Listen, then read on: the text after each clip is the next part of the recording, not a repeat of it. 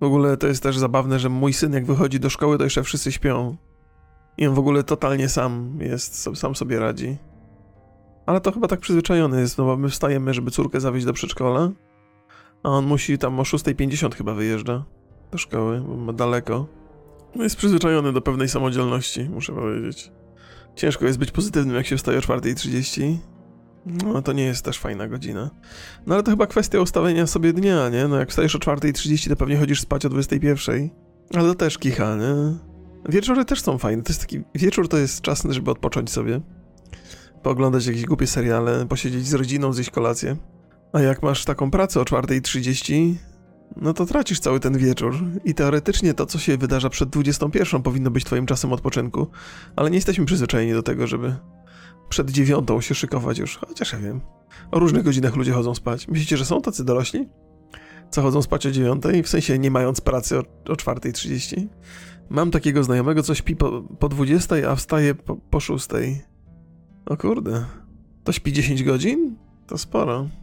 Najgorsza druga zmiana, cały dzień z dupy. No to prawda. Znaczy, co ja mogę wiedzieć, nie? Zawsze jak pracowałem, to normalnie na 7:00 rano... Ale też zdarzało mi się na przykład na 5:00 rano wstawać. Latem, jak żeśmy pracowali na budowie, a były takie gorące lata bardzo, no to żeśmy wstawali. O 5:00 już wszyscy byli w pracy, żeby skończyć wcześniej. Tylko żeśmy kończyli o której? O 13:00? Wszyscy kończyli o 13:00, bo już taki był ukrop straszny. A pamiętam, to było takie lato, żeśmy pracowali przy smarowaniu smołą zbiorników, żeby nie przeciekały. No i tam nie dość, że było bardzo gorąco od tej smoły, to jeszcze słońce strasznie zapodawało, więc to było uzasadnione, żeby na 5:00 być w pracy. Nocki są spoko, jak robisz tylko nocki, inaczej ciężko się co tydzień przestawiać. No, to musi być straszne kurestwo, trochę jak jetlag. Jeżeli na przykład w tygodniu masz 2 nocki i 2 normalne dni, to przecież w ogóle się pociąć idzie, to się nie da tak przestawić. Ja pamiętam, jak mieliśmy stację paliw, to też były nocki, w sensie ja nie wiem, że ludzie pracowali na nocki. I też były chyba 12-godzinny był czas pracy, że pracowałeś ileś tam razy w tygodniu, po 12 i potem miałeś wolne 3 albo 4 dni. To chyba nie był taki zły system pracy. W tym sensie, że 12 godzin to wiadomo, że to jest upierdliwa rzecz, ale z drugiej strony jak pracujesz na stacji paliw, to nie masz takiej strasznej roboty, no bo przyjeżdża samochód, zatankujesz, coś tam porobisz, jakieś drobne rzeczy. To nie jest taka praca jak na przykład w McDonaldzie, że zasuwasz non-stop. Ludzie, którzy pracują w McDonaldzie, to ja nie widziałem. Znaczy, pracowałem przez całe życie na różnych budowach, w różnych miejscach, w różnych branżach. Już mój tato zadbał o to, żebym zapoznał się z różnymi dziedzinami życia. Ale taki zapierdziel jak w Macu, to się rzadko widywałem. Że tam non-stop. Ja nie wiem, jakie są zmiany w Macu, ale to się pociąć, bo cały czas robisz. Cały czas kleisz te burgery. Ja dzisiaj idę na rozmowę na stacji na podjazdowego. Co to jest? Kto to jest podjazdowy? Aha, że podjeżdża samochód i tankujesz? To jest podjazdowy? Gastronomia to piekło. A, no okej. Mój siostrzeniec, który teraz pracuje w Jaroku, to on też tak podjazdowym był przez jakiś czas. Opowiadał mi o tym, że któregoś razu na stację podjechał taki znany, kurde, mięśniak. Pudzian, no. Strongmanem był. No i mój siostrzeniec mówił, że bardzo sympatyczny był to facet. Chyba zdjęcie sobie zrobił nawet z nim. Więc taki podjazdowy może dużo ludzi poznać. Zależy gdzie jeszcze. Kiedyś na stacji Kazika widziałem. Nie byłem co prawda podjazdowym, ale stał ze mną w kolejce. Pamiętam, że go przepuścili. W sensie, co w ogóle jest ten... To mi się nie podobało bardzo, muszę przyznać. W sensie takim, że on stał w kolejce, a ziomek ze stacji podszedł i mówi: o, panie, coś tam, nie pamiętam, panie Kazimierzu czy coś, proszę tutaj. Ja mówię: co? What? I on wziął i podszedł, nie? Bo tam jakby osobno specjalnie mu kasę otworzyli. I pomyślałem sobie, kurde, gdybym był na jego miejscu, to bym powiedział: nie, postoję jak wszyscy, nie? To wstyd tak się dać, kurde. Nie. To nie jest spoko. W sensie, no nie dziwię się, że ziomek na stacji chciał go obsłużyć szybciej. Bo to ładnie z jego strony. No taki fanem na przykład jest, nie? Czy mi nie ustępują kolejki? Nie. Nie, zdarzyło się parę takich sytuacji, że ktoś mnie próbował potraktować jako uprzywilejowanego, ale zawsze odmawiałem. To nie wypada, tak. Ja Katarzynę Figurę w Lidlu spotkałem, chciałem przepuścić, ale podziękowała. No i bardzo ładnie. Kazik to jest ostatnia osoba, po której bym się spodziewał, że się że się pozwoli obsłużyć przed innymi ludźmi. Trochę zaminusował u mnie, ale co wielkiego, nie? No nie sądzę, żeby się tym przejmował. Nie poznałbyś Kazika z wyglądu? No trudno go, to faktycznie, no twarz jest rozpoznawalna, nie? Jak się przyjrzysz. Jest dużo mniejszy niż na teledyskach. Kazik jest dużo mniejszy niż się spodziewałem, ale to tak telewizor zawsze jakoś powiększa optycznie osoby, która tam się przytrafia. Wiecie, z czego to wynika? Z poczucia autorytetu. Interesujące to, jak postrzegamy ludzi, którzy mają teoretycznie autorytet. Mamy taki mechanizm, że odczuwamy respekt wobec ludzi, którzy są od nas wyżsi. Więc jeżeli telewizor powoduje pewien respekt wobec osoby, bo jest tam rozpoznawalna i tak dalej, to mamy wrażenie, że oni są wyżsi. To są dwa mechanizmy, się ze sobą bardzo łączą. Ciekawe, nie? Dlatego za każdym razem, jak idę gdzieś z Borysem, to wszyscy do mnie mówią, myślałem, że jest pan większy. O, dzięki. Ja też myślałem, że jestem większa, to taka niespodzianka. No ale przy Borysie to każdy wygląda na małego, więc... Już opowiadałem Państwu tę historię. Rozmowy na temat wzrostu w moim domu bywają skomplikowane, bo moja żona mi jasno powiedziała, że jakbym był niższy od niej, to nie miałbym u niej szans. Ja mówię, jak to? Jak to? Tak oceniać po wyglądzie? Moja żona ma 172. Moja żona jest realistką, ona się nie bawi w jakieś tam takie... co wypada, co nie wypada. Moja żona się nie bawi w poprawność polityczną. Kompletnie ją te rzeczy nie interesują. Facet za mały, to ona się nim nie interesuje. Facet, który zarabia mniej od niej, też się nim nie interesuje. Ja to doceniam. W sensie jakby wiem, że jest szczera ze mną, ale za każdym razem sobie myślę, kurde, jakby ona była trochę wyższa, albo jakbym ja miałbym trochę mniej wzrostu, to nasze życia wyglądałyby zupełnie inaczej. Wiecie, poprawność polityczna to obowiązuje tylko w internecie. W relacjach międzyludzkich nie ma w ogóle... Nikogo nie obchodzi poprawność polityczna. Chyba coś w tym jest, że mamy mylne przekonanie o relacjach międzyludzkich na podstawie tego, co widzimy w internecie. A to, żeśmy wiele razy o tym rozmawiali, z reguły w negatywnym kontekście, że internet zaburza mnóstwo relacji, zwłaszcza damsko-męskich. W internecie jest nieustająca wojna między płciami, zwłaszcza w ostatnich latach, natomiast w prawdziwości nie ma takiej wojny. Wiadomo, że te relacje są skomplikowane. W internecie facet może kozaka zgrywać, ale jak mu się jakaś dziewczyna podoba, to jest miękkim kapciem od razu i zrobi wszystko, co tylko. No chyba, że już są w związku, no to wtedy już stare podejście wraca, ale jak na starość zacznę się kurczyć szybciej, niż ona to mnie zostawi, no może być różnie. Teraz ja patrzę na moich rodziców z zazdrością ogromną. Moi rodzice, mój tato ma powyżej 80 i fantastycznie się trzyma. Codziennie ćwiczy, a w ogóle... Mój tato codziennie ćwiczy więcej niż ja. A ja siedzę, kurde, i streamuję gierki. Też mi się bardzo podoba ten sport. Myślę, że to by się nadawało dla mnie, bo sam golf to mnie jakoś nie rajcuje tak bardzo. Machanie tym kijkiem nie dla mnie, ale rzucanie dyskiem to może być super fajne. Pierwszy raz widzę taki sport, nie pomyślałbym, że to może mieć takie zainteresowanie. To właściwie nie ma dużego zainteresowania, to jest niszowe, ale to jest zdecydowanie bardziej dla ludzi niż golf, nie? Golf się taki wydaje elitarny, niekoniecznie w dobrym kontekście, być może nawet rzucanie dyskami jest spoko tak długo jak to frisbee, a nie ten dysk lekkoatletyczny. Nie, no to są takie dyski właśnie, że potrafią zygzakiem lecieć. Właśnie patrzę na film z zawodów 3 miliony wyświetleń. No to jest fajne, bo to możesz połazić dla takiego emeryta.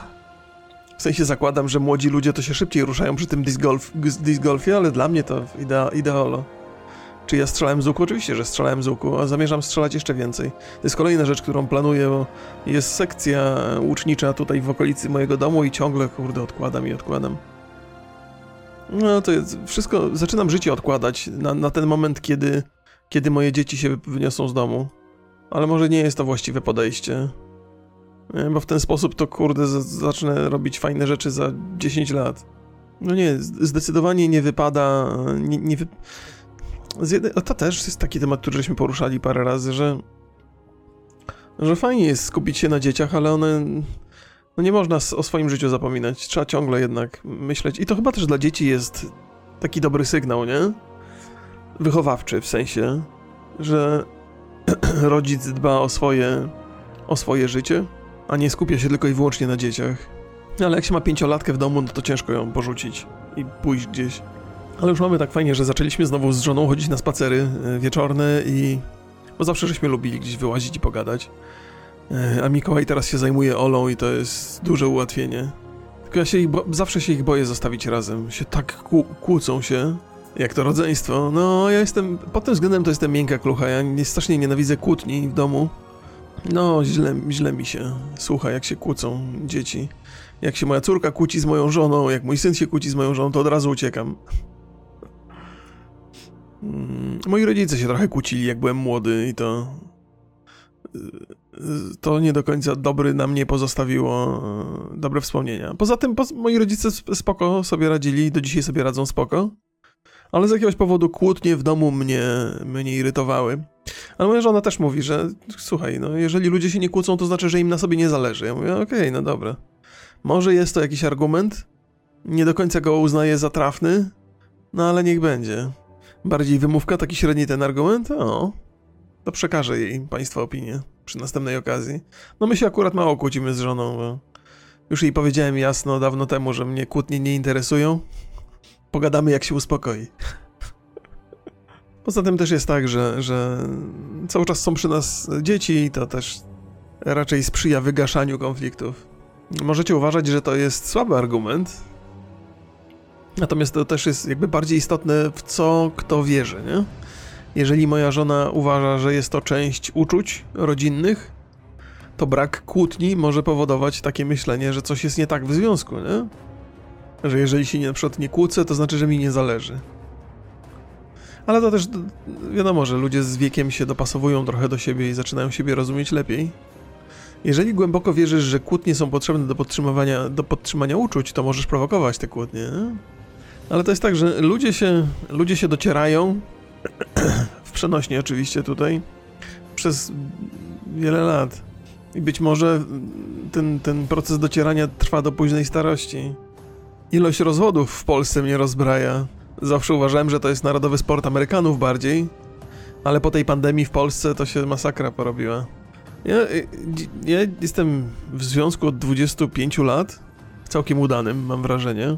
I mam wrażenie, że on pozostanie udany już na zawsze, chociaż nigdy nie wiadomo.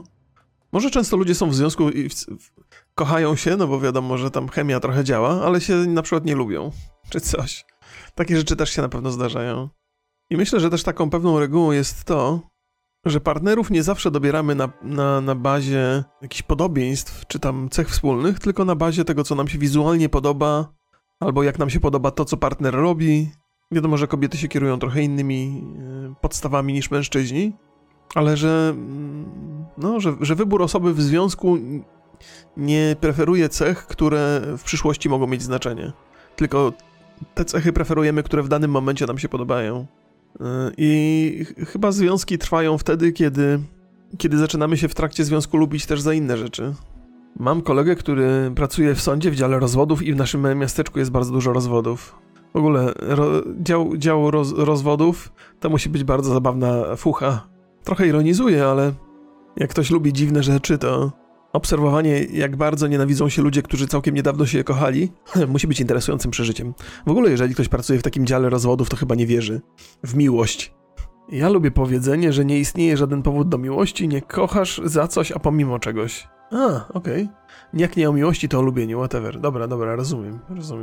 Muszę to żonie przekazać. Słuchaj, kocham cię mimo tych wszystkich twoich wad, a tutaj mam listę.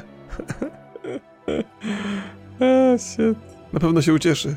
W ogóle to jest świetny patent, dziękuję. Incognito. Następnym razem powiem żonie, słuchaj, mam tutaj na kartce listę twoich wad, chciałbym, żebyś nad tym popracowała.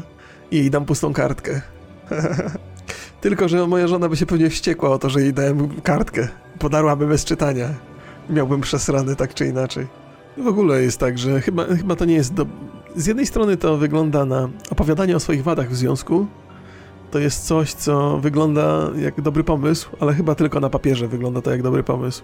Czy miałem kiedyś Tindera? Nie, no co ty, mówicie, że jestem w związku od 25 lat, jakim cudem mogłem mieć Tindera? Ale Tinder to na pewno jest ciekawe doświadczenie. W sensie nawet po to, żeby sobie, raz żeby poznawać ludzi, nie? Ale też żeby wypracować sobie wiedzę na temat tego, co nas interesuje, co jest nam potrzebne do szczęścia, bo często to jest tak, że wchodzimy w dorosłość, szukamy relacji, a tak naprawdę nie wiemy, co jest nam potrzebne, co doceniamy, co nam przeszkadza. Człowiek trochę patrzy na świat przez różowe okulary, jak się zakocha. Nie widzi wad partnera, nie do końca jego potrzeby są ważne. I dopiero potem po latach się przekonuje, że jego potrzeby były inne, ale zapomniał o nich całkiem, bo bohemia i miłość i... No proszę Państwa, kącik porad sercowych się z tego zrobił. Mam kilku znajomych po rozwodach. Niektórzy nawet po 2 rozwodach. I nie zazdroszczę, to jest zawsze tyle roboty. W sensie pomijając już, że każde rozstanie jest bolesne, ale ile czasu to musi zajmować? Królowie się rozwodzą, to dlaczego szaraczki nie mogą? Nie no, nikt nie mówi, że rozwód jest zły. W sensie takim, że lepiej się rozwieść niż trwać w związku, który nie ma sensu. Wiadomo, ale mówię tylko o tym, że to na pewno jest nieprzyjemne przeżycie. A nieprzyjemne przeżycia to jest coś, czego należałoby unikać raczej. Czy wyjdziemy z grupy na mundialu? No powiem szczerze, i być może to będzie dla niektórych z Państwa bolesne, w ogóle mnie nie interesuje mundial. Fajnie by było, gdybyśmy wyszli z grupy i gdybyśmy coś osiągnęli, to zawsze jest powód do dumy. Nawet jeżeli się nie interesujesz sportem, to mam raczej radość z osiągnięć polskich piłkarzy, jeżeli one są jakieś tam osiągnięcie. Jeżeli chodzi o kibicowanie drużynie, to ludzie mają czasami skrajne poglądy. Jeżeli nie kibicujesz polskiej drużynie, kiedy odnosi porażki, to nie masz prawa się cieszyć z ich sukcesów. A czemu nie? Nie muszę się interesować jakąś dziedziną, żeby mieć radość z sukcesów Polaków w danej dziedzinie. Czy jest to dziedzina nauki, czy jest to dziedzina sportu, to... Ostatnio się pojawiło takie stwierdzenie gatekeeper. To określa osoby, które mają swoją, nie wiem, subkulturę albo jakąś taką komórkę małą. Komórkę społeczną, nie podstawową komórkę społeczną, bo to jest małżeństwo, ale jakąś taką tworzą grupę fanowską. I z jednej strony, no i nie chcą wpuścić innych do tej grupy. I to się nazywa gatekeeper. Dla mnie nowość w ogóle takie stwierdzenie.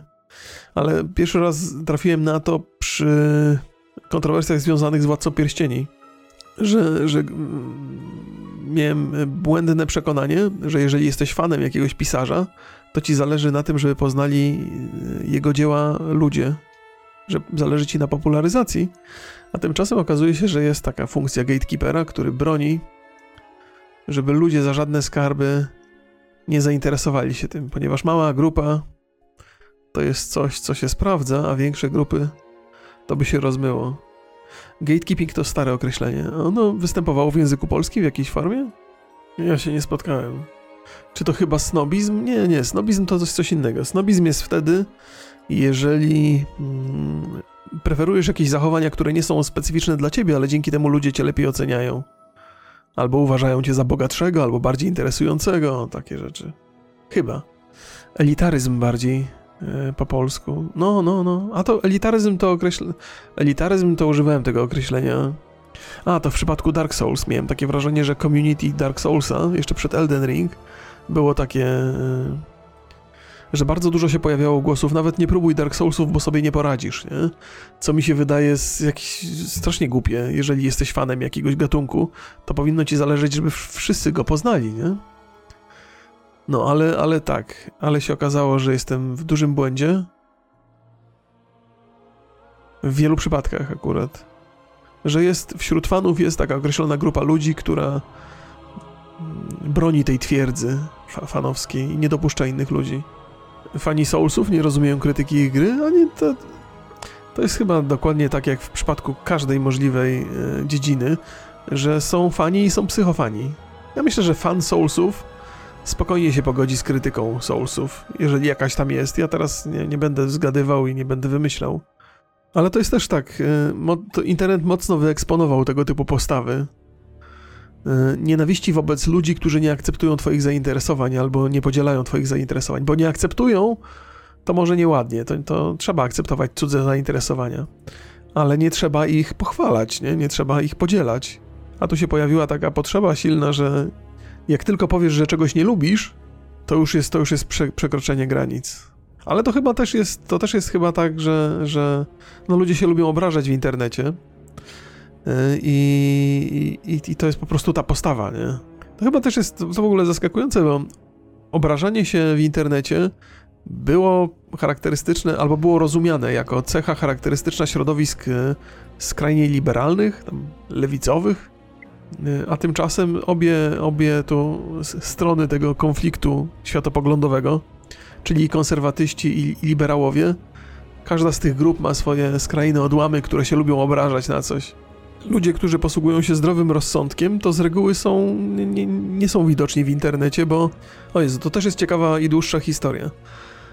Skrajne postawy wzbudzają dużo większe zainteresowanie w internecie i powodują dużo więcej emocji. Jest taka... w influencerce jest taka... jest taki sposób na przedstawianie swojego wizerunku jako osoby skrajnej, jeżeli się chce trochę rozkręcić na przykład swoje social media. Że skrajności się sprzedają dużo bardziej w influencerce, więc jednostkowo skrajności też są dużo bardziej widoczne. W sensie, jeżeli influencer wykorzystuje skrajne emocje, żeby wzbudzić sobą zainteresowanie, to ludzie, którzy za nim idą, też wykorzystują te skrajne emocje. No jak napiszesz coś rozsądnego na forum i nikt na to nie zwróci uwagi, a innego razu napiszesz coś, co spowoduje dyskusję na 50 stron, to nieważne, która z tych opinii była mądra, ale dużo bardziej cię rajcuje to, że ktoś się zainteresował. To chyba też jest tak, że internet wzbudził w nas silną potrzebę bycia zauważonym. Że kiedyś człowiek sobie żył zupełnie spokojnie w swoim własnym świecie i tam nie przejmował się tym, czy ktoś na niego zwraca uwagę, czy nie. Robił sobie swoje rzeczy, miał swoją rodzinę, swoje życie. A dzisiaj chcemy być bardzo widoczni, że ludziom się wydaje, że jak nikt na nich nie zwraca uwagi, to oni to nie istnieją, nie ma ich. Więc pośród różnych rzeczy to chyba internet zbudował także silną potrzebę do tego, by być zauważonym, by pokazać, hej, też tu jestem, też mam coś do powiedzenia. A jak już komuś zależy na tym, no to sięga po takie mechanizmy, które zagwarantują mu zwrócenie uwagi. W internecie jest wielu wieśniaków z widłami i oni tylko czekają, żeby podnieść pochodnie i się rzucić na coś. I są ludzie, którzy w internecie potrafią wykorzystać te postawy, żeby sobie zarobić. I teraz pytanie, czy wykorzystywanie pożytecznych idiotów do zarabiania pieniędzy jest czymś złym, czy czymś dobrym? Kiedyś oglądałem Rozmowy w toku, czyli bazowanie na takich najniższych instynktach, ale nie wiem. No dawno nie oglądałem, więc nie wiem. Tak czy inaczej był taki jeden program tam w Rozmowach w toku, że Dżyzga zapraszała do studia ludzi, którzy się dali oszukać. Czyli była taka jedna opowieść mi zapadła w pamięć bardzo mocno, że ludzie dostawali powiadomienie mailem, że wygrali w konkursie. Jedyne, co muszą zrobić, żeby odebrać nagrodę, to kupić jakąś tam suszarkę gównianą. Nie? I kupowali tą suszarkę i wtedy przychodził list, że dziękujemy za zakupienie suszarki. Jeżeli chcesz mieć gwarantowaną nagrodę, to kup jeszcze to i kup jeszcze to. I ludzie się zadłużali bardzo. Kupowali kolejne rzeczy i tacy ludzie byli w tym studiu, nie? I oczywiście, że to sympatyczni ludzie i tacy naiwni bardzo i że no zostali oszukani i że to jest nieładne. Ale no takich ludzi to zawsze będzie pełno, nie?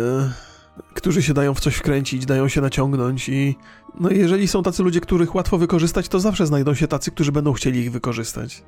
I teraz oczywiście, że ci, którzy bazują na tej naiwności, to są chamy i kutasyni, to jest pewne oczywiście, ale czyja to jest wina, że oni w ogóle znajdują rynek dla swoich pomysłów?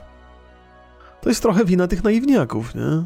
Jeżeli jesteś skrajnie naiwny, to co się dziwisz, że się znajdzie ktoś, kto będzie chciał cię skroić? Więc powiedziałbym, że z moralnego punktu widzenia to jest oczywiście coś złego dla tych, którzy to robią i wykorzystują, ludzi naiwnych, ale z takiego logicznego punktu widzenia, no to jedni i drudzy są tak samo winni. Tylko że jedni wychodzą z kasą z tego procesu, a drudzy, kurde, bez. No ale to jest jedna rzecz, co do której możemy być pewni.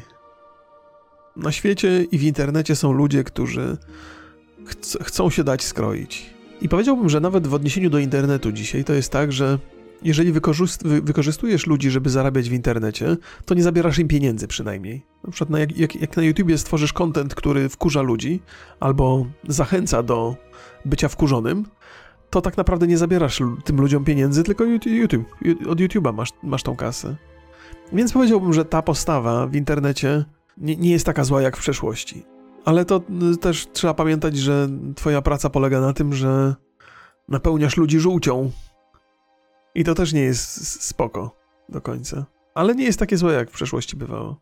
I więc jeżeli ludzi wkręcasz w jakieś klimaty, ale płaci za to YouTube, no to nie jest aż tak źle. Nie tak na logikę. Mam do czynienia z takim człowiekiem, który tak przesiąkł teoriami spiskowymi, ale takimi fałszywymi, że kij mnie strzela. Jak słyszę, że on to rozpowiada, inni mu wierzą. A to w ogóle jest też ciekawa rzecz. I to też jest interesujący element ludzkiej natury, że kiedy spotykamy się z czymś, co jest obiektywnym fałszem, to nie możemy znieść, że ktoś to opowiada i że ludzie w to wierzą. To ciężko się oprzeć, żeby nie protestować. To też jakby wadą takiego myślenia jest... To też łatwo ulec takiemu myśleniu, że wszystko, co my wiemy, jest prawdą i wtedy bardzo łatwo się triggerować praktycznie za każdym razem, jak ktoś wychodzi poza to, co wiemy o jakiejś rzeczy. W sensie, gdy ktoś próbuje ściemniać. Ale są takie teorie spiskowe, które są skrajnościami. No... Płaskoziemcy są chyba takim super charakterystycznym przykładem. I to jest taka drastyczna teoria, która kompletnie się kupy nie trzyma w żadnej możliwej w ogóle, no, na żadnym możliwym poziomie.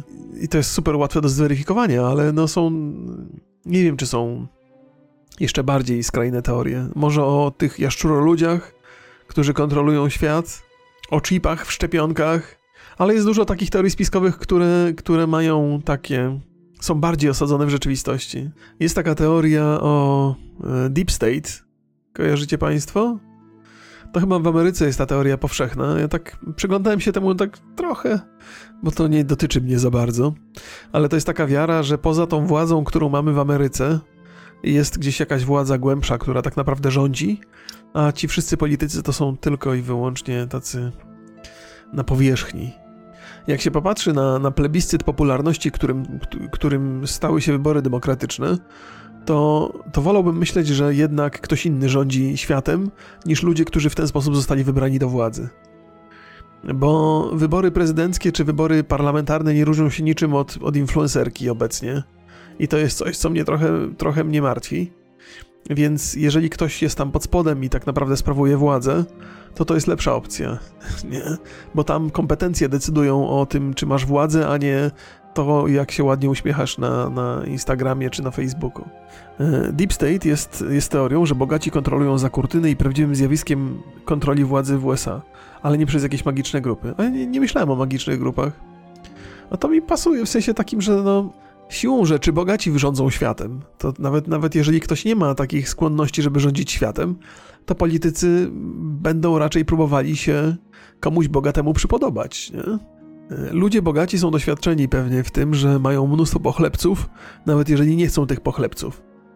Na przykład ktoś, kto ma bardzo dużo kasy, to ciężko mu o przyjaźń prawdziwą, bo wiadomo, że ona w większości przypadków jest oparta na relacji jakiejś takiej i obietnicy ewentualnie zdobyczy finansowych.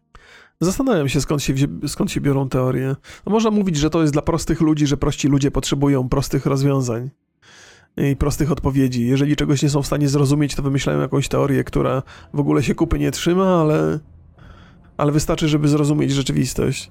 Ale nie jestem pewny do końca, czy tak jest. Fraza teoria spiskowa pojawiła się jako broń w walce informacyjnej i była rozpowszechniona przez CIA po 1967 roku. Istnieje notatka traktująca właśnie o wykorzystaniu tej frazy w walce informacyjnej z dociekliwymi osobami, która została sporządzona w 1967 roku po tym, jak opinia publiczna w USA nie wierzyła w raport komisji Warrena dotyczący zamordowania prezydenta Stanów Zjednoczonych Ameryki Północnej. O, to ciekawe.